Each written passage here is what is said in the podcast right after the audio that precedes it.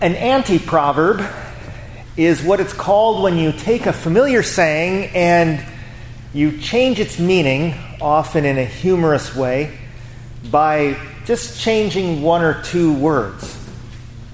For instance, I've seen on a coffee mug, great minds drink alike. And here's another where there's a will, there's a lawsuit. One that I've seen on t shirts now and then is this If at first you don't succeed, quit. When I see that one, I think, hey, that's pretty much how I feel about things sometimes. What's the point of going on with something if failure is virtually certain? A student wonders, why should I study for this test? I'm going to fail either way. A teacher wonders, why should I work so hard on this lesson? The students won't be paying attention anyway, no matter how much time I put in. What is the point? Why try something when it doesn't seem to have much hope or much chance of success. Why not just quit? The prophet Ezekiel appears to have had some of these thoughts when God told him to go and speak to the household of Israel about their sins and bring them to repentance. Ezekiel says, I left in bitterness and in an angry spirit. Why? Because God was sending him on a mission that seemed doomed to failure, preaching the word to people who had rejected the Lord. God had even warned the prophet the house of Israel will not want to listen to you. The whole house of Israel is hard headed and hard hearted. When you have an opportunity to mention your faith, or your hope in Christ, to say a word about Jesus, to mention him in conversation, even in a small way? Do you ever hesitate because you just don't think it will do any good? Do you ever think, yes, I have a friend, an acquaintance who doesn't go to church, but I could never say anything about Jesus in front of them.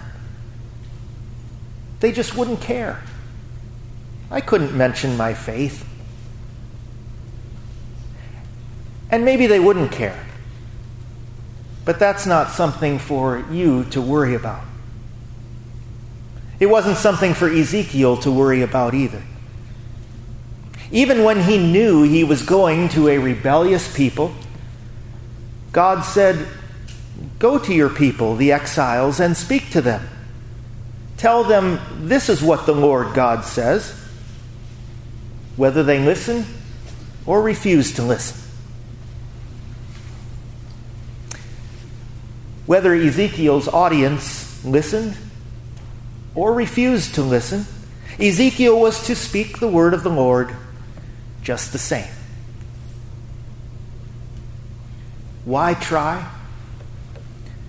Because you will have opportunities to mention Jesus in conversations with people who may not know him, or who don't know him well, or who knew him once but at the present time have turned from him,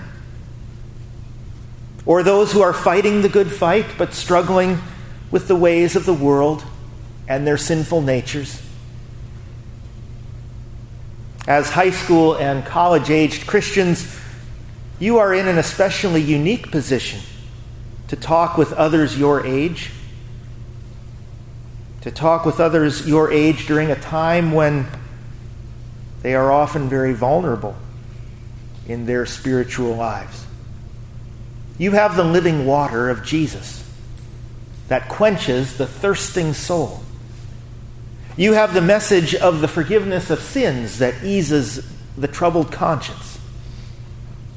You have the promise of a bright future ahead in Christ for someone who sees only darkness. You are able to encourage others to trust in the only name given among men by which we are saved. Tell them of God's love for them in His Son, of the Son's sacrifice for the sins of the world, of His resurrection and gracious, loving, kingly rule. You yourselves are forgiven sinners who have a sure and certain future in heaven. And so you are in a perfect position to mention what the Lord God says, just as Ezekiel was in such a position.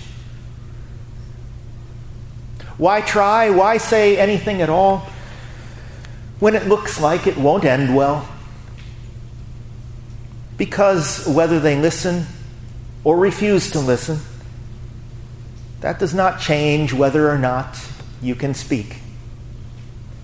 The Lord encouraged the prophet don't be afraid of them or discouraged by the look on their faces. Why try? Because God is with you to forgive you, love you, and strengthen you with the strength of a diamond and the hardness of flint. So, whether they listen or refuse to listen, it's all right to mention Jesus' name in a sentence with anyone. Let's sing hymn 781, verses 1 and 5. 781, 1 and 5.